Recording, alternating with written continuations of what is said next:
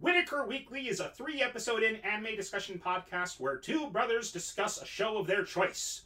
The show can be anything from a current season flop to a decades old classic. What are they going to talk about next? Who knows? They sure don't.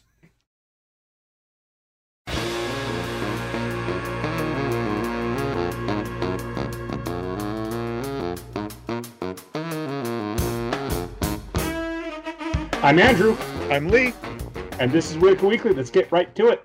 Uh, a lot of news uh, over the last little while. Uh, something that you shared with me that I that I wrote down um, at the Crunchyroll Expo. I'm sure lots of people are already aware of this, but at the Crunchyroll Expo, they announced that season two of Rise of the Shield Hero is in production already, and season three has been greenlit. So we're looking forward to two more seasons of that. Yeah, And yeah. pl- plenty of memes going out saying, Yay, Rise of the Shield Hero got announced. When are we getting season two of No Game, No Life? Probably never. I don't know how popular that show was, but Rise of the Shield Hero is crazy popular. It really was. Uh, okay. Um. So then you found some news as well. Uh, yeah, so this this came up on my feed, and I thought it was pretty funny. Is that uh, 57 year old anime fan told to turn down TV allegedly retaliates with katana. Okay. Um, so there's an article we'll link to uh, uh, on uh, Crunchyroll.com. Come on, open up.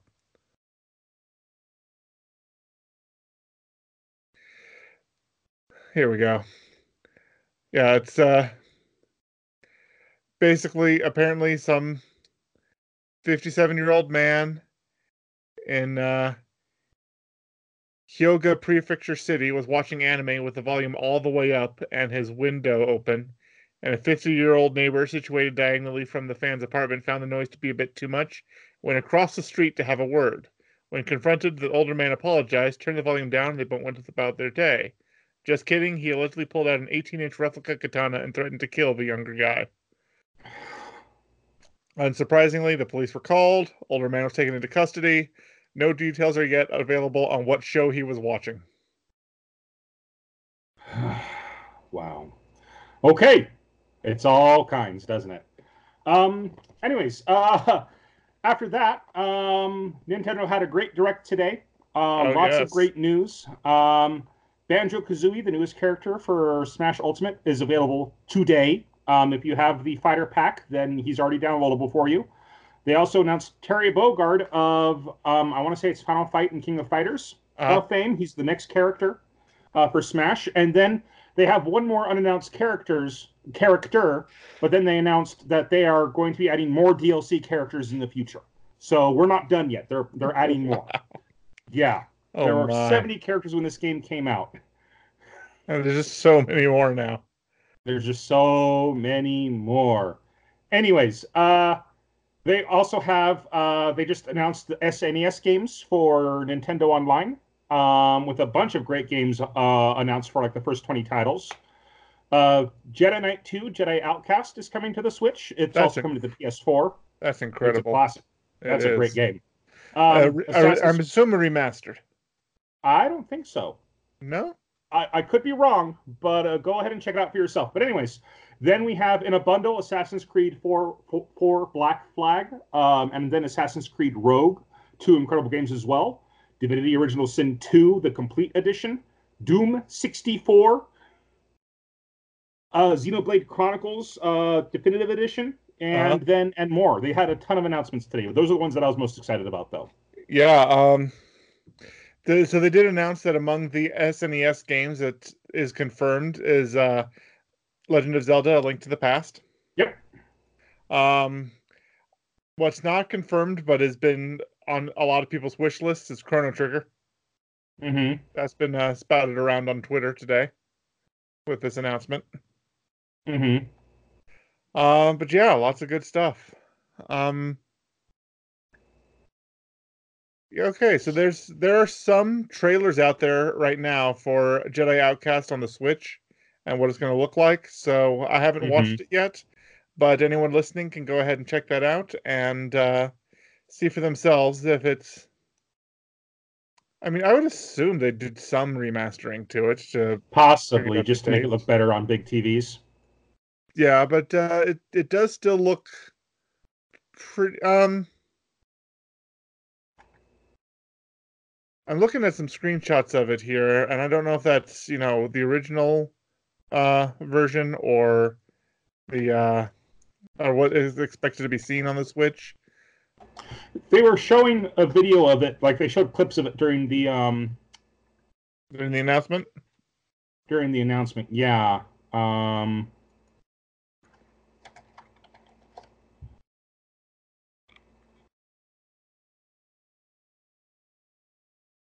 yeah, it, doesn't look like it's too advanced. Like they, they didn't spend No, a lot of no. time rebuilding it, maybe cleaning it up a little bit here and there, but Mhm. um, I just remember playing that game and just how much fun it was, uh, dragging your lightsaber across the wall and leaving uh, trails. so Jedi Knight 2 is coming out before Jedi Knight 1. That's so weird. Whatever. Anyway, anyway, let's go ahead and move Which, on. which, uh, for those of you who don't know, the the sordid history of this series is so hilarious because it was uh, Star Wars Dark Forces, and then Star Wars Dark Forces Jedi Knight, and then Star Wars Jedi Knight Jedi Academy, and then Star Wars Jedi Knight 2 Jedi Outcast. hmm And I think Dark Forces 2 was Jedi Knight 1. And so Well, like it was uh yeah, it was they- they Dark didn't- Forces was the original. It was the first. It was the original first-person shooter. Uh-huh. Um, playing Kyle Katarn. multiplayer Then- FPS. Yep, and uh, I don't remember if it was multiplayer, but then they had Dark Forces Two, Mhm. Jedi Knight. Um, then they had Jedi Knight 2 Jedi, Jedi Knight Outcast. Two, Jedi Outcasts. So, yeah, really, really weird. Anyways, um. Anyways, uh, let's go ahead and move on. Let's move on to three episodes in. It was your pick this week, and uh, what did you go ahead and pick? All right, so this month we're doing a theme of unusual or extraordinary high schools as our back Schools to school with a twist is kind of what we decided. What's that? Schools with a twist. Schools with a twist. So this school is the Anti Magic Academy, the 35th Test Platoon is the name of this anime. Set in a world where witches run havoc, the military decides to shift from using sword to utilizing guns to neutralize magical threats. The Anti Magic Academy is an institution that specializes in training witch hunters. Takaru Kusanagi, who can't use guns and continues to fight with a sword, is relegated to the 35th Test Platoon, a motley group who can't cooperate. One day, Oka Otori, an elite pistol master who was forced into de- into demotion, joins the pl- platoon. Will they be able to gather their strengths and work together?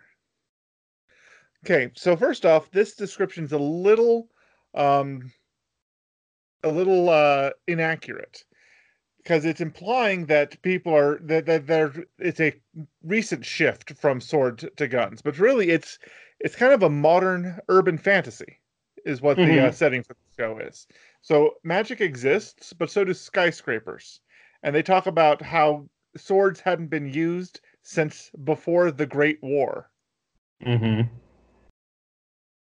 Implying um, that the the uh, that Japanese history going from you know samurai period to industrial to uh, their modern era is probably reflected in the history of this world. There just is also magic. Mm-hmm.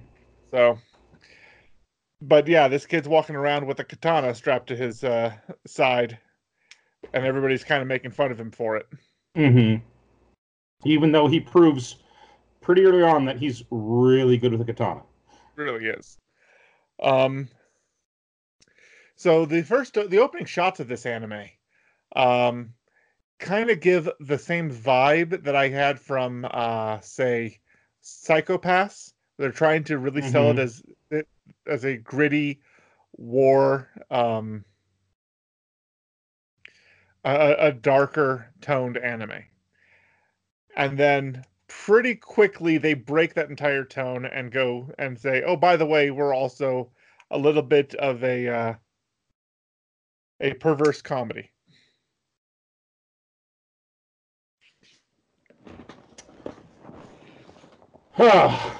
Fun.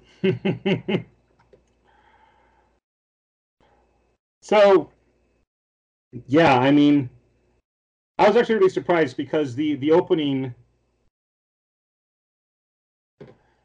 This show is weird. I just want to say that there's a lot of lighthearted humor, a lot of fun, and weird in like. I don't mean that in the bad way, but I'm not quite sure if it's a good way just yet. Sure. Um, there's a lot of humor, a lot of lighthearted jokes, um, a lot of you know accidental pratfalls, grabbing the girl's boobs and things like that. Like in one scene, some girls knock him over. Our protagonist gets knocked over by some girls, and he tells them, "This is not my fault in the slightest. I am not at fault here." And they still slap him off camera anyways Yeah. even though it was Cut their fault black, for running him slaps. over. Yeah. Yeah. Um, but at the same time, it's also dark and violent. Yes. Like at the very beginning, we see the upper half of our protagonist on the ground dying under a pool of his own blood. Yes. Um, I forget what he says, um, but then it's cut to opening credits and then lighthearted humor um, inside of a room with just these three losers. They're on the 35th platoon yes. of this anti witch cat, the uh, anti magic academy.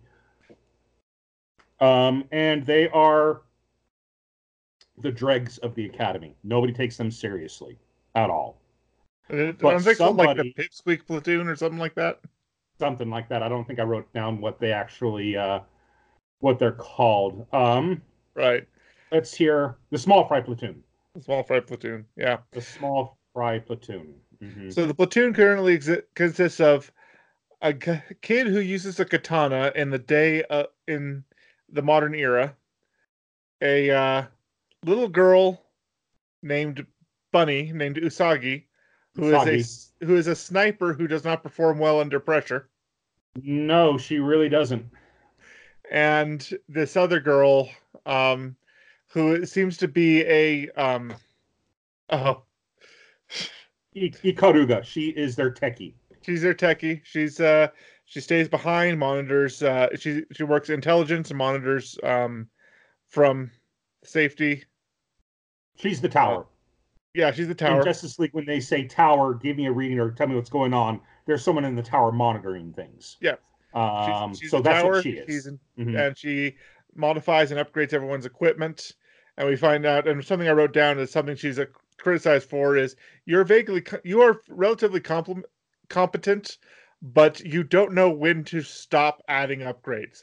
Don't stick a fully automatic feature on a nine millimeter handgun. All right, fine. Um. So yeah, we're, our first introduction to this crew is after he's been abused. After Takaru, or uh, Takeru. Mhm. Takaru. Um. hmm. Sorry, Digimon flashback. That was also the name of uh, Matt's uh, Yamato's little brother. Is t- in the Japanese original was uh, Takaru, Ah, but it's uh, just okay. call him TK in the orig- in the American. Uh, Yeah, they do. so, Yeah.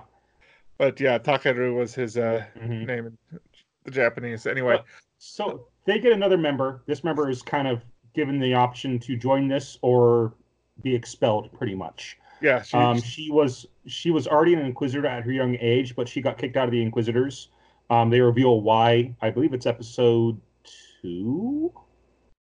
Um, well, they, they, oh no, no, it's, she- it's right episode. there, right it's there at the episode three. beginning. Right there at the beginning in episode one, when she's uh, being spoken to by the headmaster about, "Am I Uh-huh. being fired?" Well, you're being demoted. You're being disbarred, Mhm. and Yeah. now you get to join this platoon. You get to join this platoon back at school. Yep, yep. Um, and we get a, as soon as uh, Takeru sees her. Uh, this girl's name is. Let me pull up the wiki here. It's uh, Otori. Otori. Her Uh, fa- Otori. family name's Otori. We she's not called by her first name Oka at Oh, all during Oka, the first yeah. season. Mhm. Eh, her in Otori, the, uh, she, uh, she uh she comes in and he has flashbacks to middle school. And uh he in middle school he wanted to prove to everybody how powerful the sword was. And there was this free for all fight or something along those lines. And the last two were him and her. They went to the same middle school. Yes. and she beat him. She beat him, and he remembers that, and he says to her, "Oh, uh, it's uh, a long time no see. Uh, how have you been?" And she looks at him, and just goes, "Who are you?" yeah. Do I know you? Like Do I? Yeah. Who are you? Yeah, she doesn't remember remember him at all. yeah. The day that uh, M. Bison slaughtered your village was the most important day in your life. To me, it was a Tuesday. Uh, earlier on Twitter, there was a lot of love going around for uh, Raul Julia today. Oh, too. yeah? So, so yeah, some uh, some people were posting some pretty amazing stuff that he had done. Basically, Cool. about how in his early career he did Shakespeare in the Park, but he refused to give up his Puerto Rican accent. So he brought the Puerto Rican culture into Shakespeare, and he was just perfect at it. Raul Julia was an incredible man. Yeah, absolutely incredible. Died too young. Um. Anyways. Um. ba- ba- ba-. Okay, so so so they so this particular uh what do they call themselves platoon this particular platoon has a uh uh, every platoon is given opportunity to do certain things and doing them successfully earns them points and so there's a prestige system in this school where you know probably not dissimilar from you know 10 points to gryffindor there's a prestige system in the school per platoon mhm, and their mhm. platoon has zero points. And so, in an effort to get Yeah. some points, they take on six months into the school year.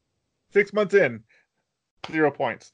And so, to, to, in an effort to get some points, they take on what seems to be a simple. Um, I don't want to call it snatch and grab, but it's it's they they're arresting a a uh, like a a a witch artifact, a magical artifact is being uh, transferred from one organization to another, and uh,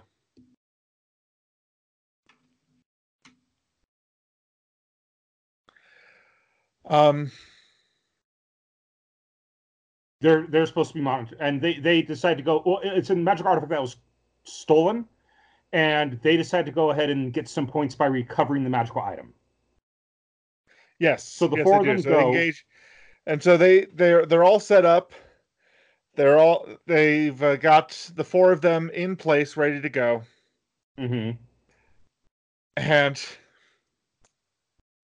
our main character, Takeru, The captain of the platoon. the, the captain of the pl- platoon, uh, is informed that the sniper has taken out some of the uh, some of the people, and he bursts in the door, katana at the ready, and talking tough in a very, in a, actually a bit of a chuunibyou way.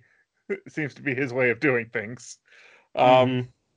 So he's talking tough, and realizes that he is outnumbered six to one, and they all have guns.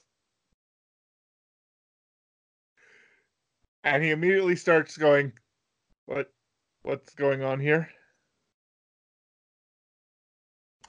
Yeah. Um, So the sniper who fired two shots in the windows and is so proud of herself. She's like, I did great. I didn't crumble under pressure. This is incredible. Yeah, great job. You fired at the wrong building. What? and it cuts to inside where she shot, and she shot over two mannequins that were in a display. yeah, And then there's this great scene where she's on the roof. It shows where she's talking, and then it shows a, a bubble of Takeru in the exact opposite direction. So she now has to get into a new building to get on to a, to get into a new position to help the team out. so the fight doesn't go well at first until he, they make fun of his sword enough to piss him off, and it turns out when he is angry is when he actually unleashes and is able to cut bullets in half as they're coming his way. So he's But actually he pretty darn good with it. So angry that he starts losing his cool because they're making fun of him for having a knife. And he's just like, I will show you a technique that will leave no blood on my sword. And then he hears the voice of his sister in his ear saying, Takeru Oni-chan, go ahead and calm down now. And he's instantly calms down. And it turns out it was a program by their uh, by the tower. I I, I, didn't, I didn't think it was a program. I thought it was the tower actually doing an impersonation. Oh no, I think she's I think she said that's a new program I wrote. It doesn't sound exactly like her. Uh, uh, but I- Ikaruga, she you siscon. you calls her a Masiscon. Yeah. Um, and the the gangsters who were previously afraid, Uh-huh.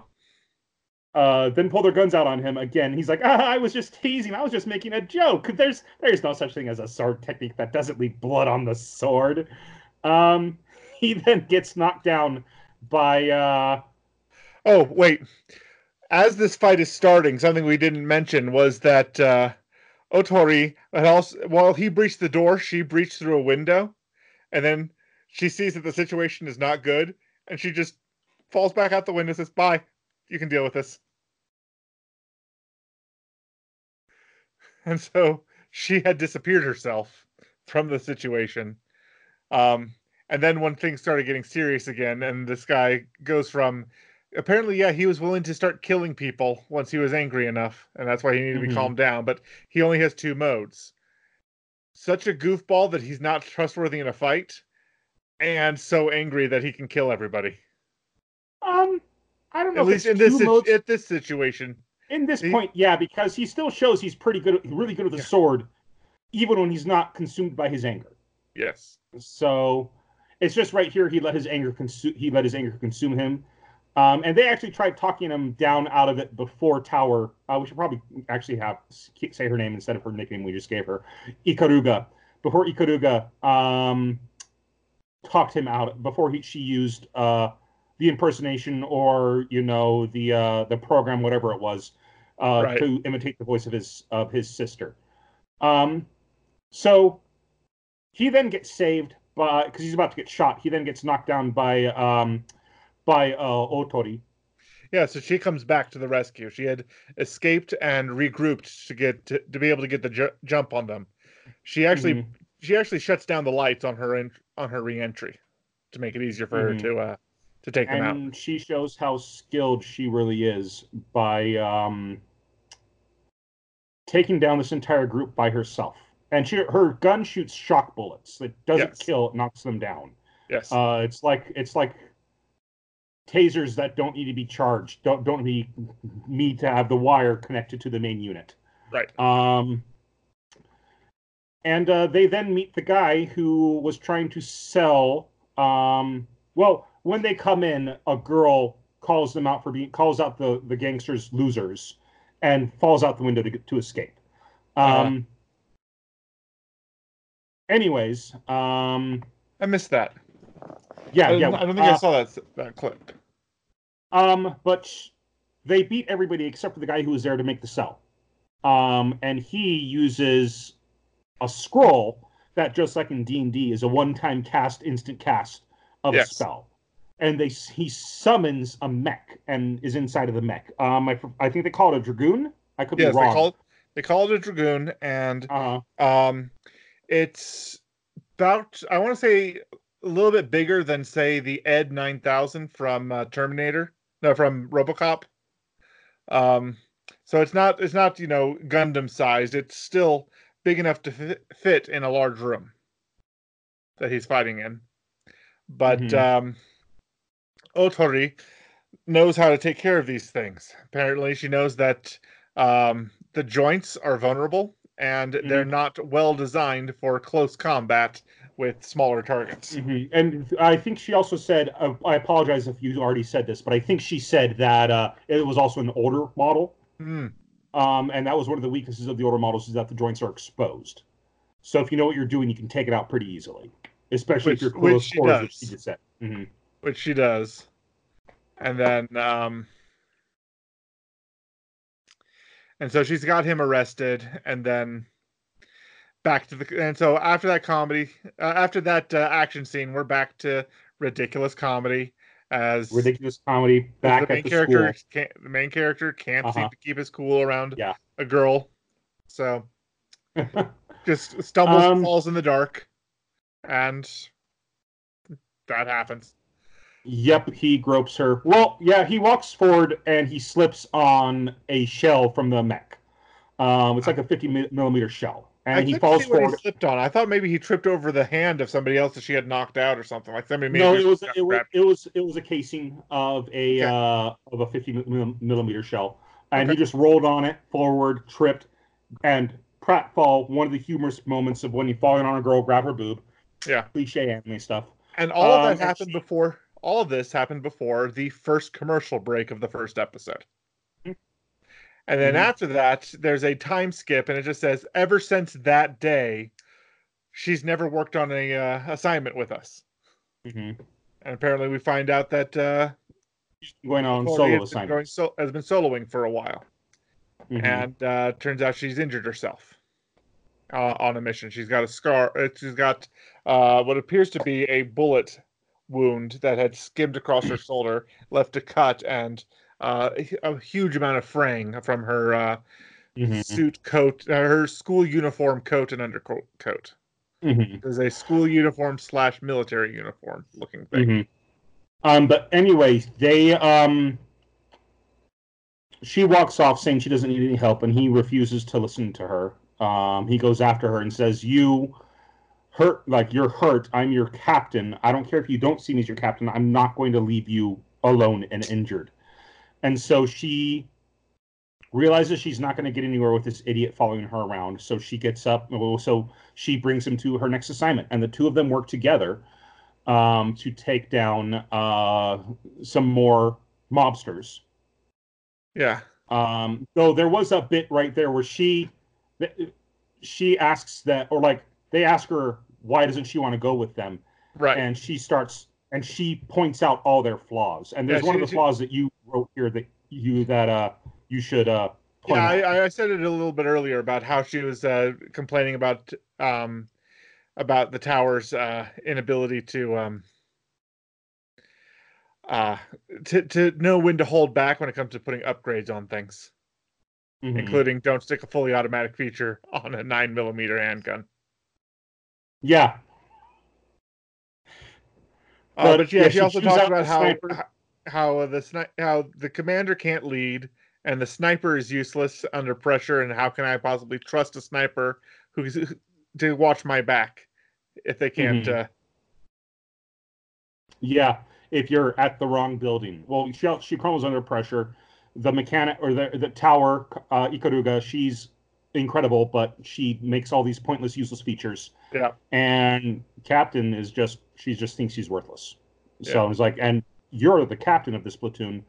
You're the one who should be saying these things, not me. Um, but anyways, uh, then that's when he notices the scar and he goes on after her and pretty much forces her to take him along on their next assignment Yep. on her next assignment. Um, and they go to a uh, they they go and they take out some more thugs. Um, he opens she's quietly opening the door and he accidentally pushes it open a bit. No, no, he opens the door. She knows she realizes that it's booby trapped. So she pushes him past the booby trap and they miss getting hit by the grenade just barely. But that summons the remaining uh, guys right. uh, the remaining thugs, and they come after them. He draws his sword and slices their bullets in half so they can't get hurt, and she shoots them down. yeah, she returns um, fire. it's a pretty and he cool says, uh, "Go ahead." And, team up. Yep, it yeah, it's a pretty good team. It is a pretty good team up between the two of them. And she tells him to go ahead and handcuff those, and she'll examine the storage facility. And he does that, and this is where we see more of the dark nature of this story. Yes. Um, and got it trash cans full with covered in blood and with some body parts hanging out of them. body parts. And then We we, only see see what hands sticking out of one, but you see the blood stains on all of them. Uh, uh, and she blames witchcraft. So they were probably doing some experiment or harvest something we don't know after only watching the first three episodes. I don't Mhm. know if you know if it's something like the Dark Crystal where they're harvesting energy from various creatures like other humans to build magic from, or if they were doing experiments in necromancy, or if they were Mhm. just you know prepping people to be used as uh, magical components, reagents in uh, spellcraft. It's not established what's happening here, just that these uh, uh, that there is a form of magic that witches use in this world that costs people uh, that that uh, is people are killed for it in large numbers it seems Mm-hmm. um and this uh this really sets otori off and we get to find out a bit more of her backstory and uh Mhm. why she's doing what she's doing And we learned that Otori um, hates witches and magic because her entire family was killed by a witch. Yeah. Um, that her both her mother, father, and younger sister were all killed by a witch, and so Mhm. she hates witches. And the reason she became an, an um, became an inquisitor uh, is because she wanted to wipe out all the witches. Kind of the same reason that Eren became a uh, uh, joined the um, join the uh the the corps the uh the, s- yeah, scouting the, scout, corps the scouting corps. Mhm, I was trying to remember the name of it. Um, but she's about to kill one of them. Um, while her gun doesn't kill enough, if enough shocks, it will probably kill somebody. So she's out there shooting the guys in handcuffs uh, for being Uh-huh. part of this. Um, and he, uh, Takeru tries to talk her out of it. Uh, tries to uh, talk to her, uh, talk her down, uh, but she's not going to. And she raises her gun to fire one more time, and he tackles her Mhm. um, and that kind of knocks some sense into her. Um, saying you can't do this. Uh, I forget exactly what he t- what he tells her, but um, at, it's at that point that um, Otori starts seeing something more in Takeru than just this useless squad leader. yep Um, and that's kind of uh, episode one ends with the girl who was there to purchase the magical items, um, meeting with someone and giving him something. yes and then episode two starts with more of that scene. Uh, she's meeting with a man who is a who is a necromancer, uh-huh a witch, and an alchemist all in one. And for point of uh, reference, we're just going to call him Evil Ed Yeah, yeah. because he looks Evil Ed. Evil he, Ed. He, he looks a little bit like um, Edward Elric, Elric? from Full Metal Alchemist. Mm. Um, I thought about that. I thought about Elric. that the moment I saw him. I'm with his uh, blonde hair and his calling himself an alchemist, and I just thought that immediately about him. And then I it, get re- it gets reinforced a little bit later in this episode. Yeah, What? it gets reinforced later in this episode. But he uh.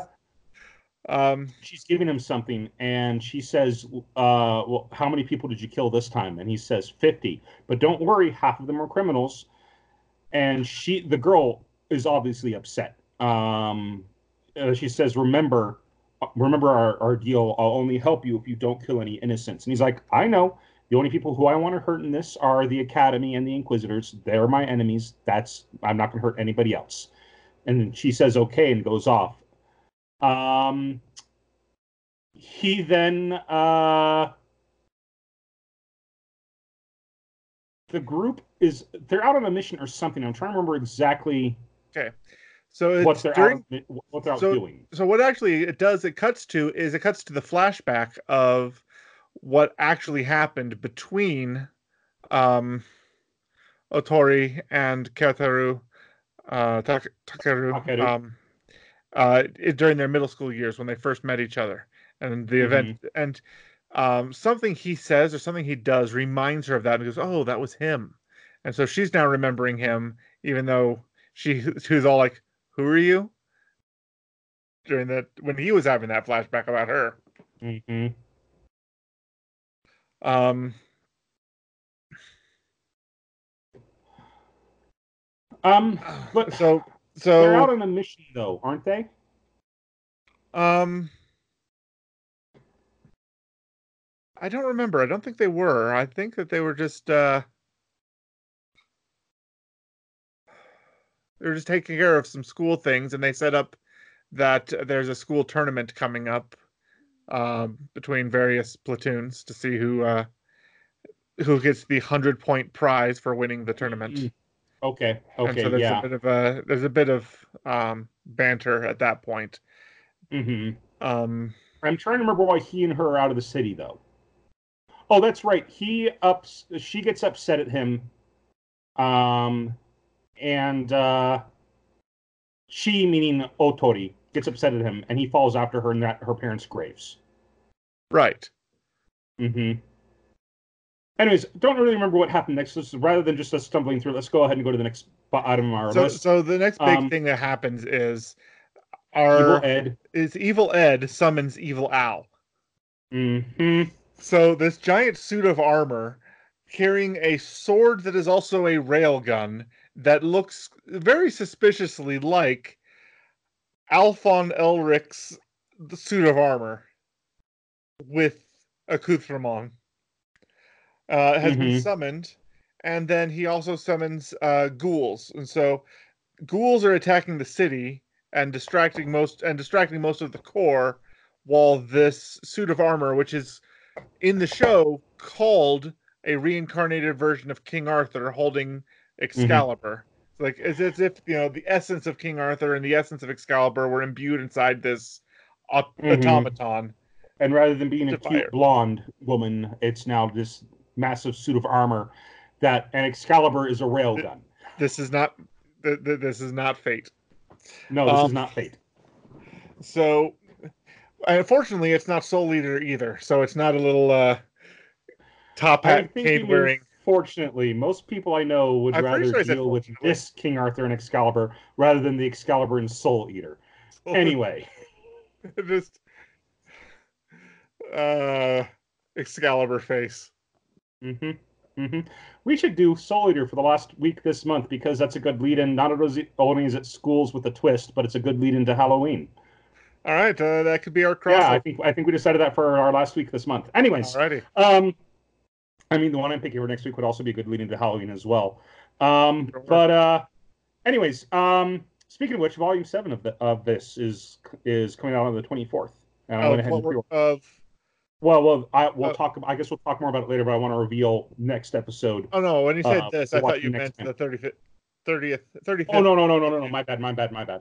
Okay. I, I was getting Yeah. distracted. Um, but anyways, so um, this- they so evil Al makes its way to the school to attack to attack it, mhm. while the rest And- of the platoon is dealing with all the ghouls that have been uh, unleashed on the city.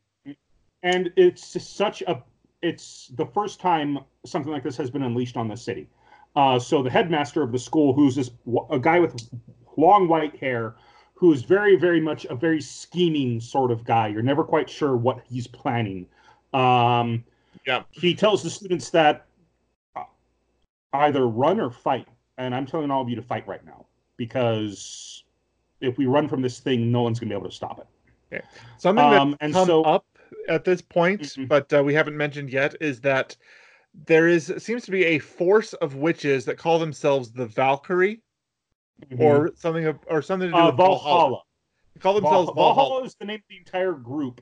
Um, they And uh, apparently there's a and bunch there's a of them. inside of them called the Valkyrie. Apparently, the school is also doubling as a prison for those types for those people. Yes, And so that's Mhm. why the school is being attacked is to re- Mhm. to release uh, the members of Valhalla who are because there's no or safer place for a bunch of dangerous criminals than a school housing adolescents. oh, there's another uh, logic. oh, there's another uh, the Harry Potter reference then. Anyway, uh, anyway, um, so Otori gets there first. Well, because um, she's incredibly fast, incredibly quick. Yes. Um, and uh, Takeru's following after her, um, but he's also fighting the ghouls on his way because he's not quite as agile as she is. Um, and she um, she gets to this suit of armor and starts shooting it, but there's a barrier protecting it. yes. Um, she gets uh, the the railgun also doubles as a sword, and it needs Mhm. to cool down between shots, as they revealed later. Yep. Um, and it brings this sword down into the ground. She jumps back, but still gets caught in the explosion. Her leg gets cut by some of the rock as she flies back, and uh, she her guns get uh, tossed aside, and she then does something that she hates. And she's like, I really didn't want to have to do this, and she summons a pair of guns, and we see these guns in the opening credits. Hmm. Um, and she summons Vlad, as she calls them. And her guns, you, you wrote down what they say. I want to I want to talk about more what they do, but Yes. And so she pulls out the, these guns, and the guns immediately ask, "What is thy bidding?" And then- speaking directly then- into her mind. Mhm. Yes, and so you know, which reminded me greatly of the demon sword in uh, uh in um Ultima Seven. Oh yeah, yeah. Forge of Virtue. Did that um, demon ever come back like in Ultima Nine or something like that? That feels like a missed opportunity. I think he. I swear he did. But no, what what happens is you actually run into him in Ultima Eight before you've captured him. So there's like a time dilation where Yeah, yeah, you yeah. I capture remember that. I seven, remember but that. then you meet him in eight before you've captured him. I don't recall whether or not he's in nine. I'll have to look up the history uh, wiki of that character. But anyways, um, he uh, But yeah, so this so these guns ask, "What is thy bidding?" And apparently, this gun has been trying to get her to to seal some kind of contract with it. make a pact or a contract with him, uh, with her, and uh, she, she's like, "I'm not, do- I'm not doing that. I'll just give you some of my blood." And he's like, "Okay, gonna go ahead and just give me your blood again, huh?" And I just thought, how fitting of it that she has a pair of guns named named Vaughn or Vlad. Vlad, my bad, Vlad. That You had, you had a little blood. Escaflowne moment there. Yeah. Well, one of the characters. Well, the the the, the, the guy Malus well. in the Escaflowne movie were blood powered. Yeah, those were blood powered as well. But anyways, uh, uh, Vlad then shoots out these magical bolts, um, and they're big blue bolts rather than uh, bullets, and they Yeah. actually are penetrating the shield and hitting him. But as she flips over and shoots some more, um, we see the, um, Arthur look at her, and the bullets kind of fall out of his helmet, and the helmet repairs itself. And um, And that's Vlad when she uh, says- makes the blood bond. That's yeah. That's when she uses her blood. Yeah, to do a more powerful shot. Um, but he uh, says that Excalibur's sheath is healing him instantly. You're not going to be able to defeat him like this. So she then uses the blood pact.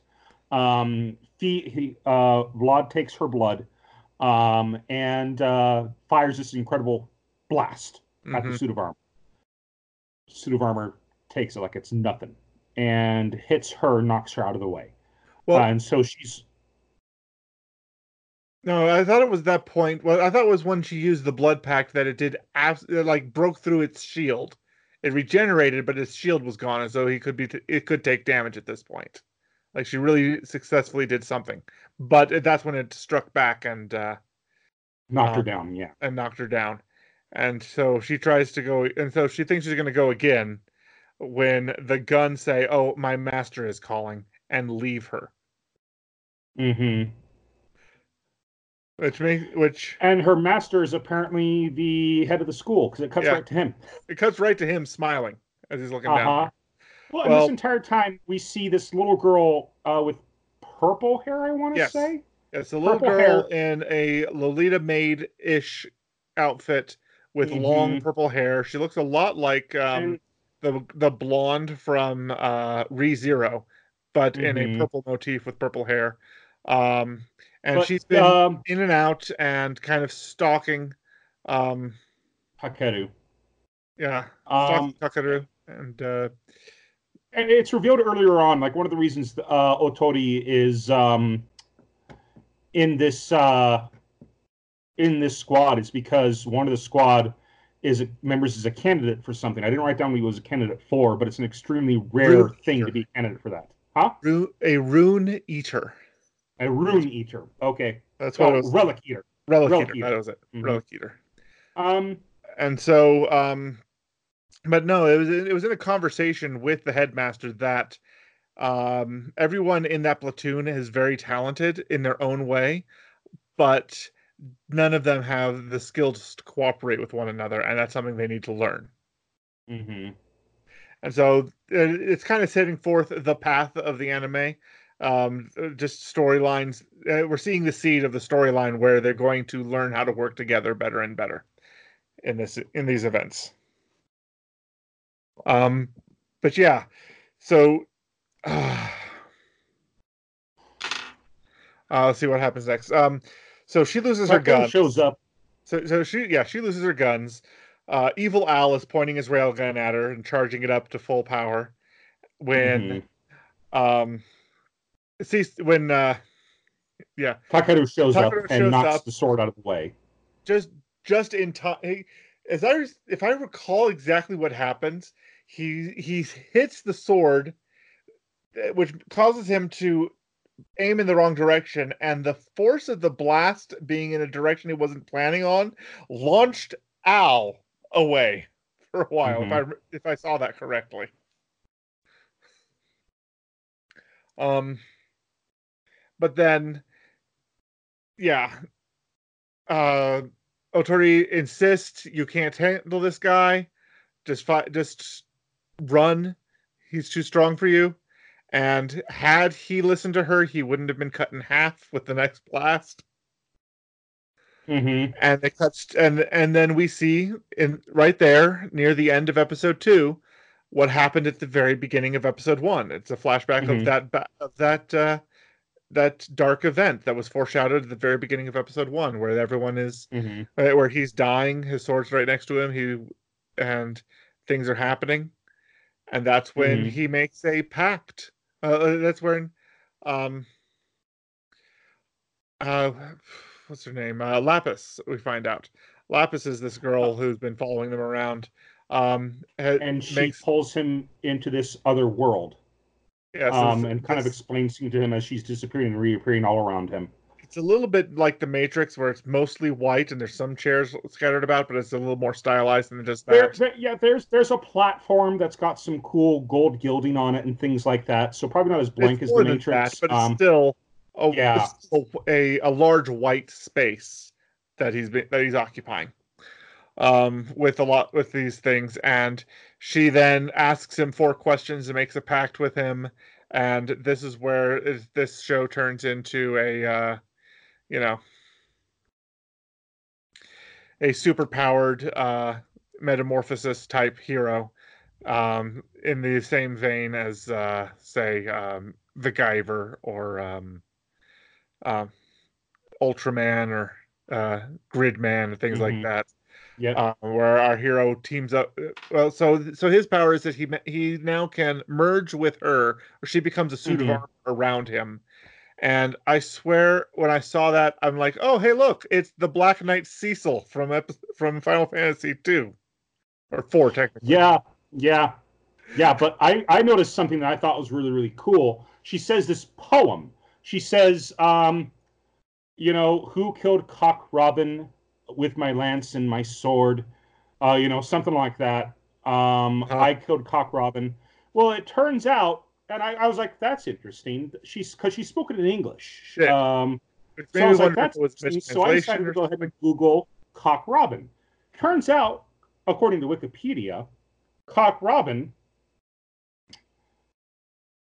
although the song was not recorded until the mid 18th century, there is some evidence that it is much older. Mhm. Much older. Earlier than the 15th century.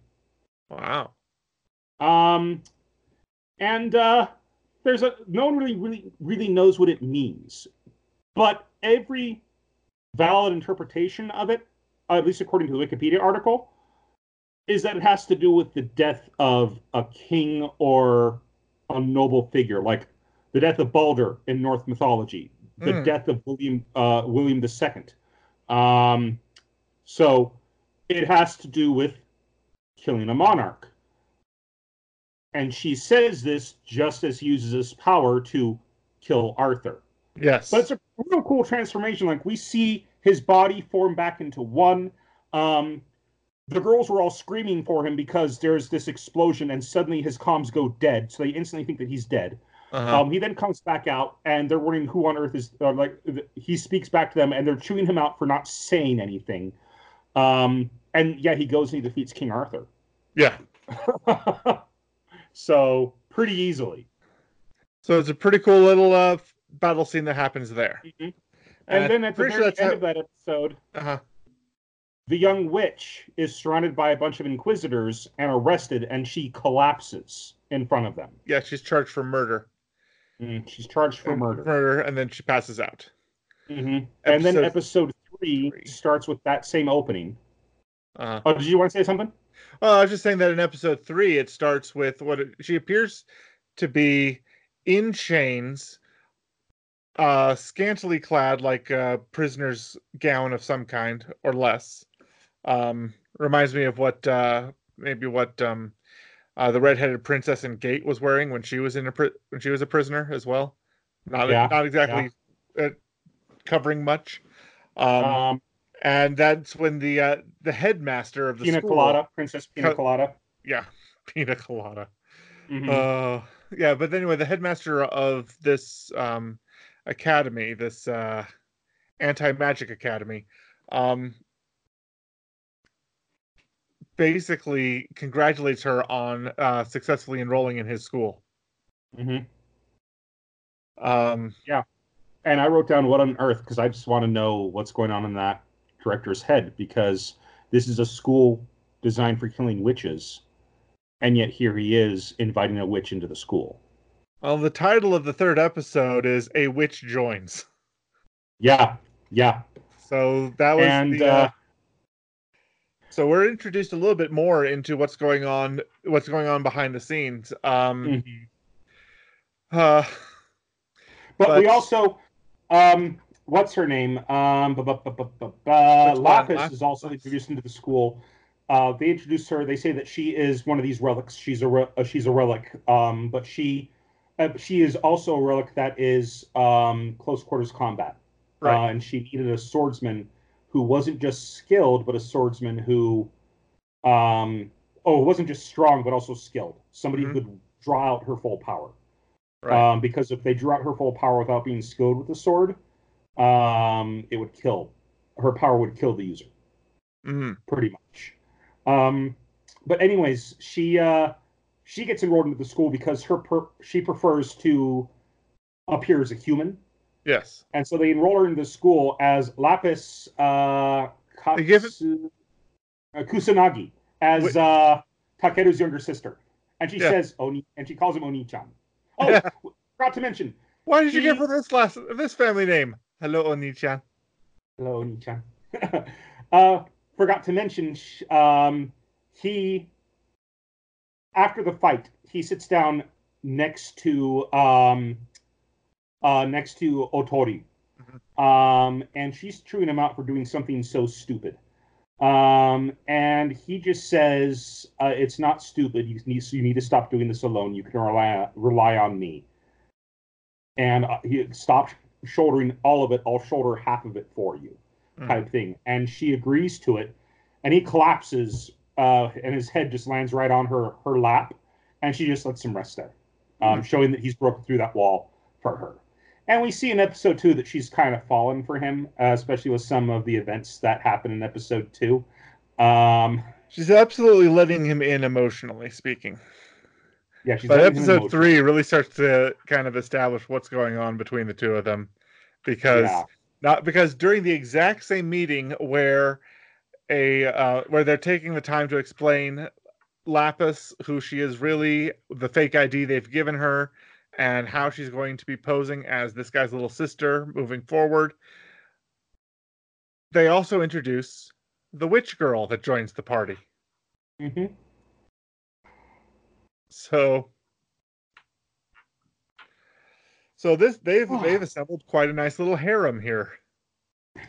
Mm-hmm. Uh, And and, and so they're under orders to make sure that the witch stays safe and we find out that this decorative scarf she wears is also hiding a transmitter that will blow her head off if she attempts to use magic while on school grounds Mhm. or at all. Mhm. Um, but we see, um, I guess we see it later on, so I don't really need to cover it right now. Um, but she, with how much Otori hates witches, and uh, with how much um, Maki wants to prove that not all witches are evil and not all magic is bad, Yes. the two of them immediately start clashing heads. Yeah. And um, in everything like they have like two or three comp- three competitions. I forget what the first one is, um, Uh, but Otori beats her, beats Yeah. Maki. The second one, it's a high jump, It's a high jump, yes. and she, uh, she once again beats Maki. Maki tries to to ends up smacking her head into the bar. Yeah. And the third one, she uh, Otori asks uh, is asked a question, and she answers it, and they ask her, okay, it's like, oh, the answer is ancient magic. He's like, that's right. What was it originally called? He's like, uh, I, I don't know. And then Maki's like, how do you not know it's called? You know, Blood Right or something like that. I for, I forget. Pure blood. Uh, huh? It's called pure blood. Pure Blood. Mm-hmm. Um, and uh, they, yeah, and they're just having it out the entire time. Yeah. And they get back into the room where the platoon, where the platoon meets. hmm um, and they are still just arguing and shouting and just trying to prove that they're better than the other. Um, and uh, Well, well, well, what happens is they end up going to the lunchroom, and that's right. hmm and uh, the witch grabs the last sweet bun off the shelf before hmm uh, the witch hunter can grab it. And the two of them start arguing back and forth with each other, calling each other names, and like, can you two just not be so familiar with each other so early in the morning? And it's like some of the band, some of the people t- like, we get it, you're friends, cut it out. hmm We are not friends. Yeah. When did they get Uh, so close? And eventually, Yeah. and it, they start shouting at each other, screaming at each other, ready to hit each other. When our main tries to stop the fight.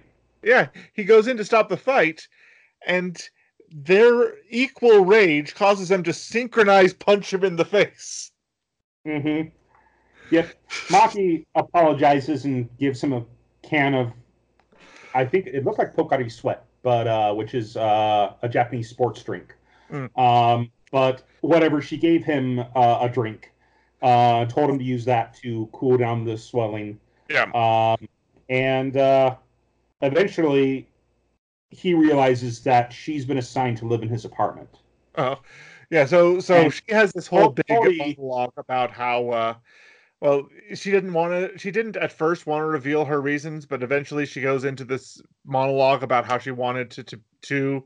This is where the monologue of how she wants to change the world and make people realize that not all magic is bad, and just to get rid of the bad sorcerers, but don't don't think all magic is bad. Um, and then she goes, then she you know threatens some villainous uh like if you cross me i'll i don't remember exactly the wording of it but it's pretty hilarious. And then she attempts to throw her can away and misses.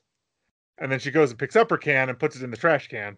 It's like and, and so takaru who's listening the whole time is just bust starts busting a gut. It's like you had all this villainous speech and then you just and then you had to clean up after yourself. It just doesn't match.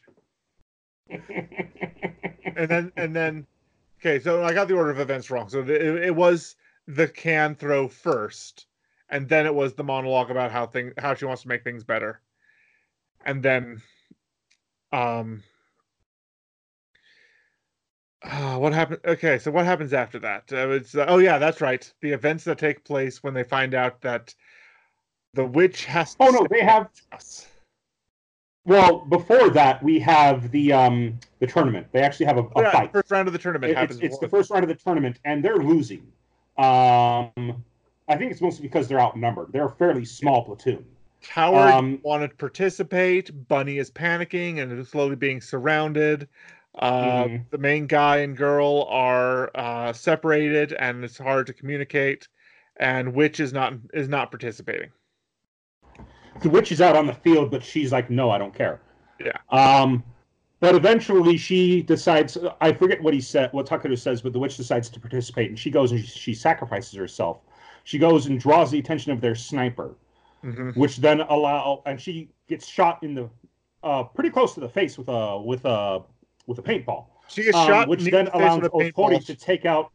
So she the ends up having a pink streak in her hair for a while.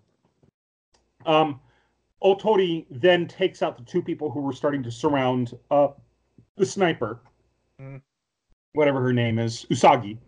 Um, and uh, Usagi then gets in position to take out the enemy sniper. Yep. And so, thanks to the witch's sacrifice, um, they are able to uh, they're able to win the first round, which nobody And- thought they were going to do. during that fight, one of the early events happens is that uh, Takeru, uh, he has what uh, appears to be one of these telescoping batons, and so he he he he extends the telescoping baton, and um, uh, steps out to uh, and challenges somebody in a very very chuunibyou speech way, and then cut to as he's prepared to do something cut to the other people's reaction as they hear, "Oh, I strained my shoulder."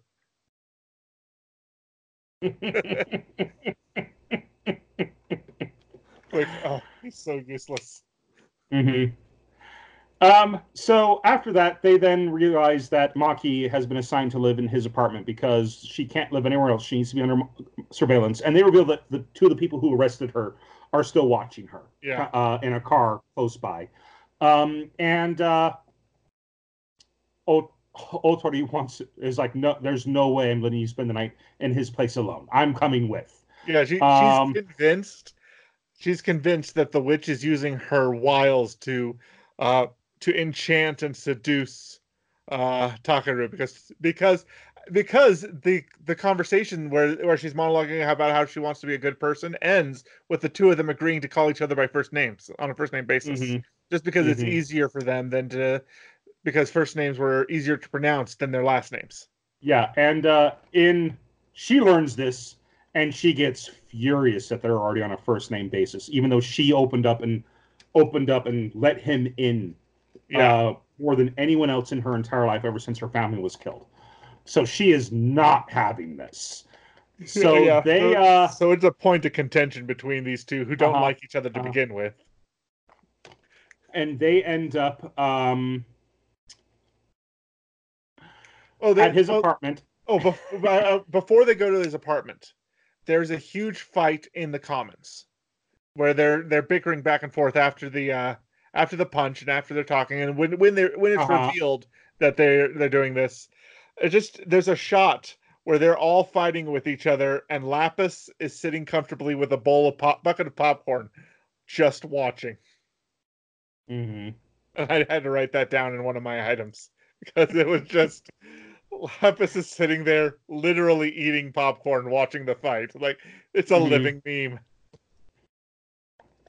So I don't know if like you did you watch it on your computer? I watched it on my computer on VRV.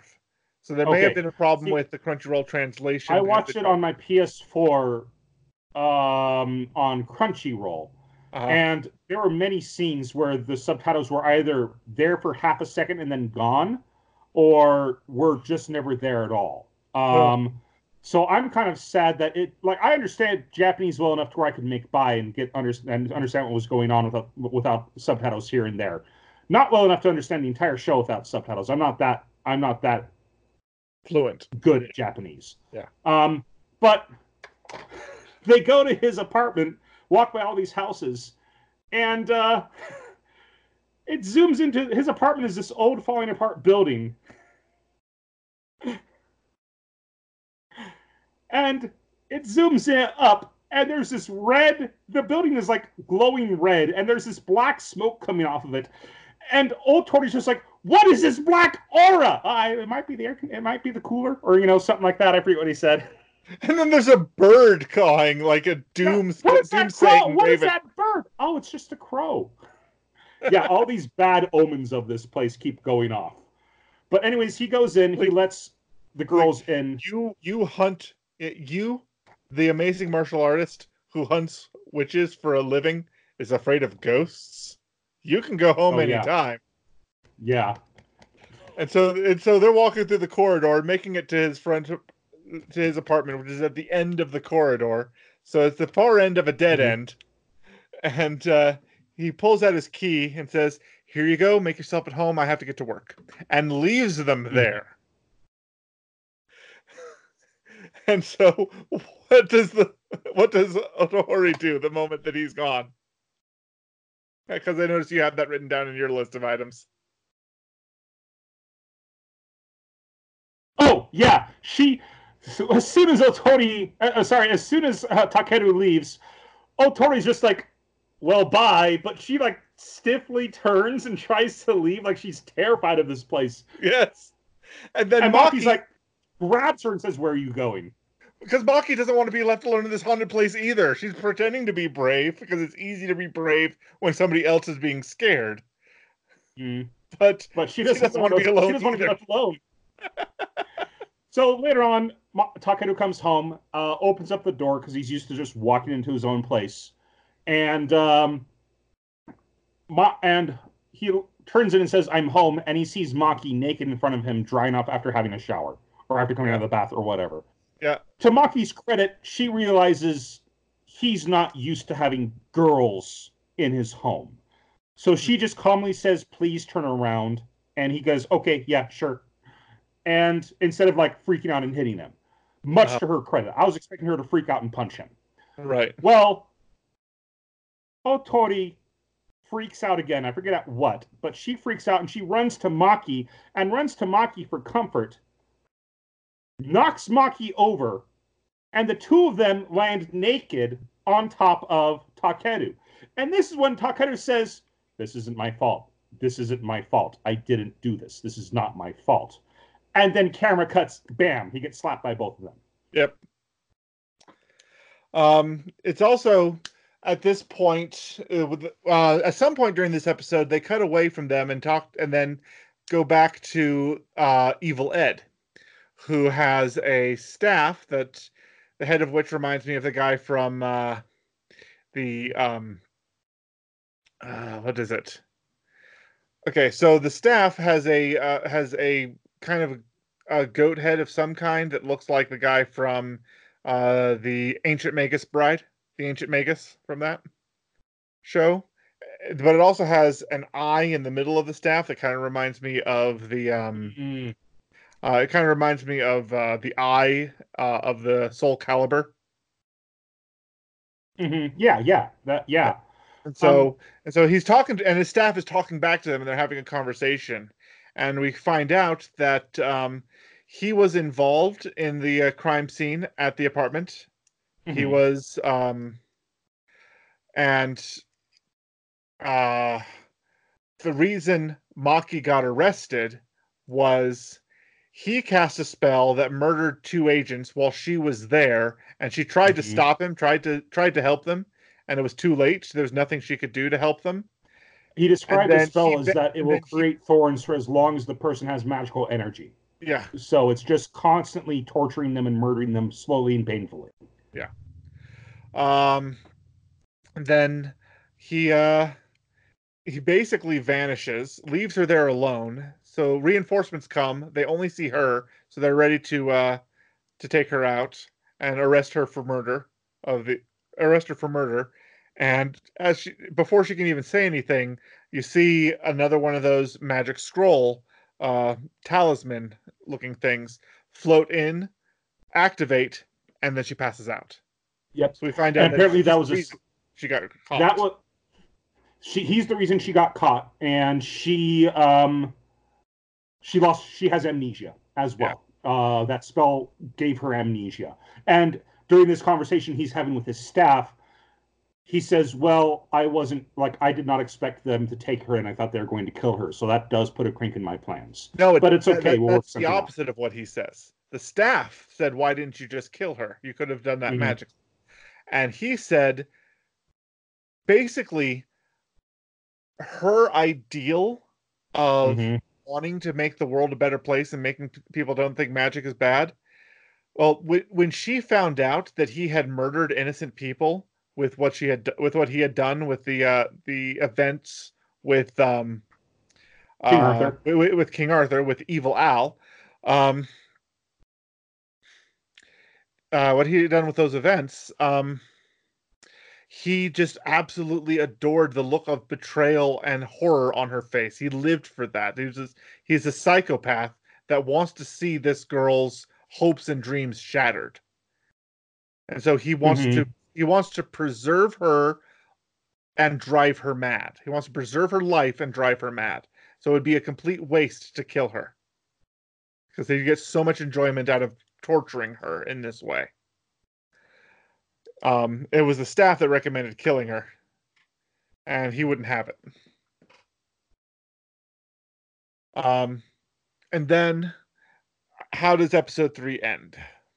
Episode three ends. Um, Otori's going to make a report, um, and uh, she goes to the headmaster's um, or principal, whatever, headmaster, whatever, goes to his office, and she sees a report on the table.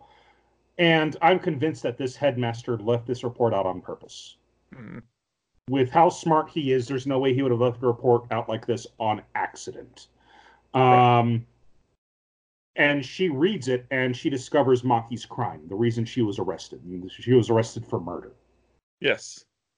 Now we So- know, but she she's also suffering from. We also know she's suffering from amnesia, according Yeah. to that report. Yeah, so we So- we so we know Maki has amnesia. We know Maki didn't commit the crime, but was in, but was working with somebody who was committing crimes, and so that makes her an accomplice at the very least. Um, and so this is kind of a you know some kind of redemption arc that the uh, the uh, headmaster is plotting Mhm. for this girl because she she she has pure reasons, but she's associating with people who do not want who do not have her best interests at heart Yeah, yeah, at all. yeah.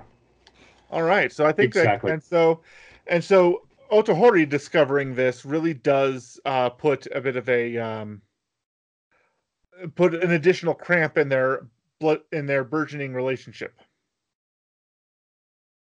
Um, and so it makes for interesting uh, human drama to go Mhm. into this overall story.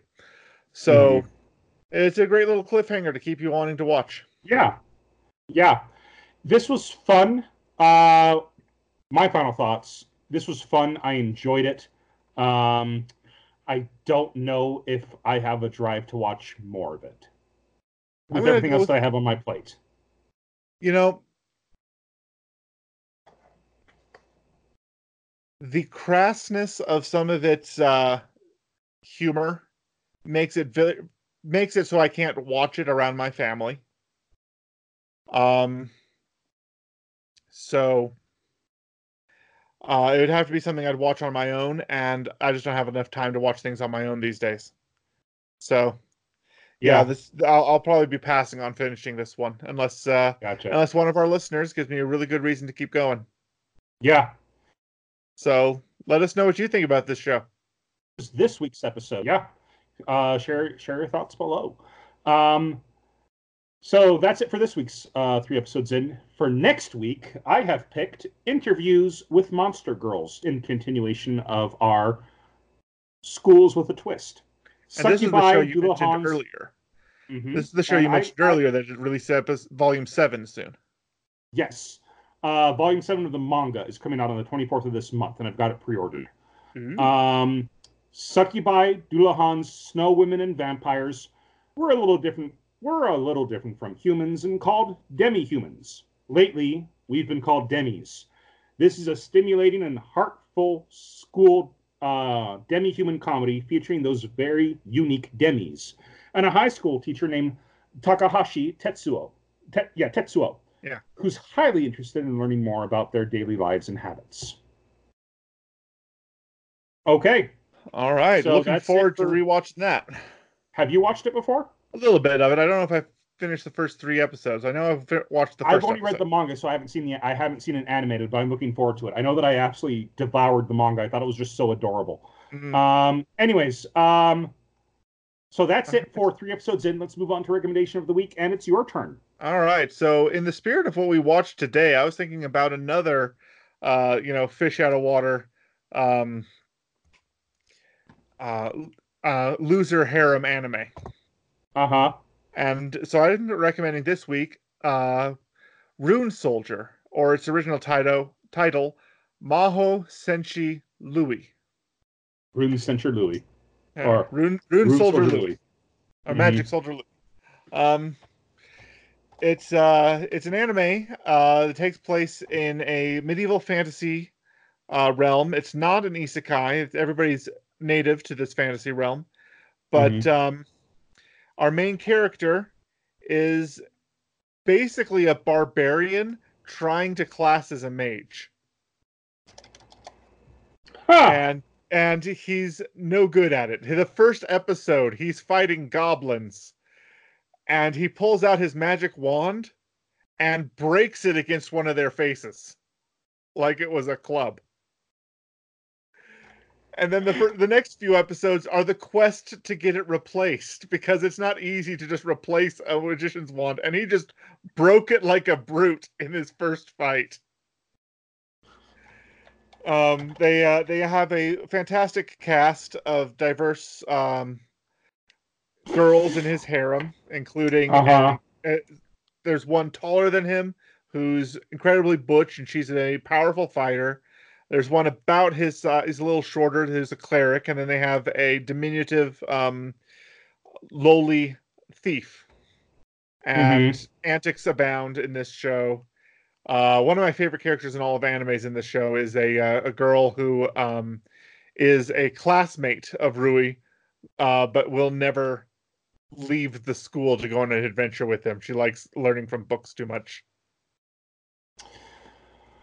Okay, I just I I pulled up the site you talked about before because .moe. Nobody Uh-huh. is streaming it, so I went to Nobody Amazon to see if I could get on if I can find it on Amazon. Brand new, three hundred and eight dollars. this is uh, Matt Used, has a copy. you can get it for used. You can get it for twenty. Matt has it on DVD. Matt has it on DVD. Matt has Okay. it on DVD. It's it's something you're gonna have. It's I recommend it, but uh, I guess good luck finding it. Well, I may just pick up a used copy of it because you can get used copies for pretty cheap. It looks like. So Cool, cool, cool. okay. Anyways, Well, that's my I'm that's my for- recommendation. It's a whole lot of fun. I'm all for fantasy anime. Fantasy is what got us into anime young uh, when we were younger. Um, Oh, yeah. Okay. So that's it for a recommendation of the week. Now it's time for a creator shout out. And once again, I came across this artist thanks to somebody's post on Imgur. Um, I have no idea how. Uh, uh, uh, I believe the name she goes online as is Razara, uh, Razaras, Razaras, something like that. Raza Rossi. Kichichai Reangu Chai Chan. Um, I know I just I just butchered that name, um, but she is an incredible, incredible artist. Uh, go ahead and pick up one of the, click on one of these links so you can go ahead and see some of her work. Um, She, I just pulled up her Instagram right here. Um, it's just Instagram.com slash Razaras, R A Z A R A S, and she just has she is I believe she's Korean um, Mhm. and she is she just draws these absolutely incredible um, pieces of art of uh, video game characters of real people. Um, she's got a great shot of Chun Li. She has another great drawing of um, X23 from uh, Logan. I don't know if they actually called her that in the movie, um, but just scroll through her art um, and you'll see a ton of just incredible, incredible pieces. Mm. Like here's one of um, Rukia from Bleach. Uh, if you haven't, uh, right below one Oh, of uh, yeah. Of um, Rangiku from Bleach as well. Uh, but yeah, this person just has some absolutely amazing artwork. Um, anyway, uh, go ahead and check her stuff out uh, if you want to see more of it. Uh, so yeah, Oh, she's got an Android 18, a couple below uh, Rukia. If it if you have it on there's three. Bulma right below, there's a Bulma right below that. Uh, Uh-huh. Blue hair. She's got the Dragon Dragon Ball Z pin. Yeah, it's. She's got some just incredible, incredible pieces. Oh, these Okay. are just glorious. she also did uh, Princess Bowser. Bowsette. Bowsette. Mhm. Bowsette. There's the Firekeeper from uh, right below Bowsette. Um, the girl with the iron crown in front of her face. That's Over the? Firekeeper from Dark Souls 3. So, Ah. anyways, uh, that's it for another episode, you guys. Thank you so much for tuning in this week. If you listened on YouTube, please feel free to go ahead and comment below. Uh, let us know how we're doing. Uh, feel free to like this episode and subscribe to our channel. Uh, if you like what we do and want to support us, uh, please share our channel with your friends. Uh, where can they find us on social media? Our site, whitakerweekly.com, currently has links to our Facebook page, Twitter account, and YouTube channel. We encourage all our listeners to follow us on the social media platform of their preference, and if there's one we're not on yet, please reach out to us on one of the ones we mentioned, and we'll broaden our scope to include you. Okay. Well, thanks so much for tuning in, guys. I've been Andrew. I've been Lee. And this has been Whitaker Weekly. You guys have a great week.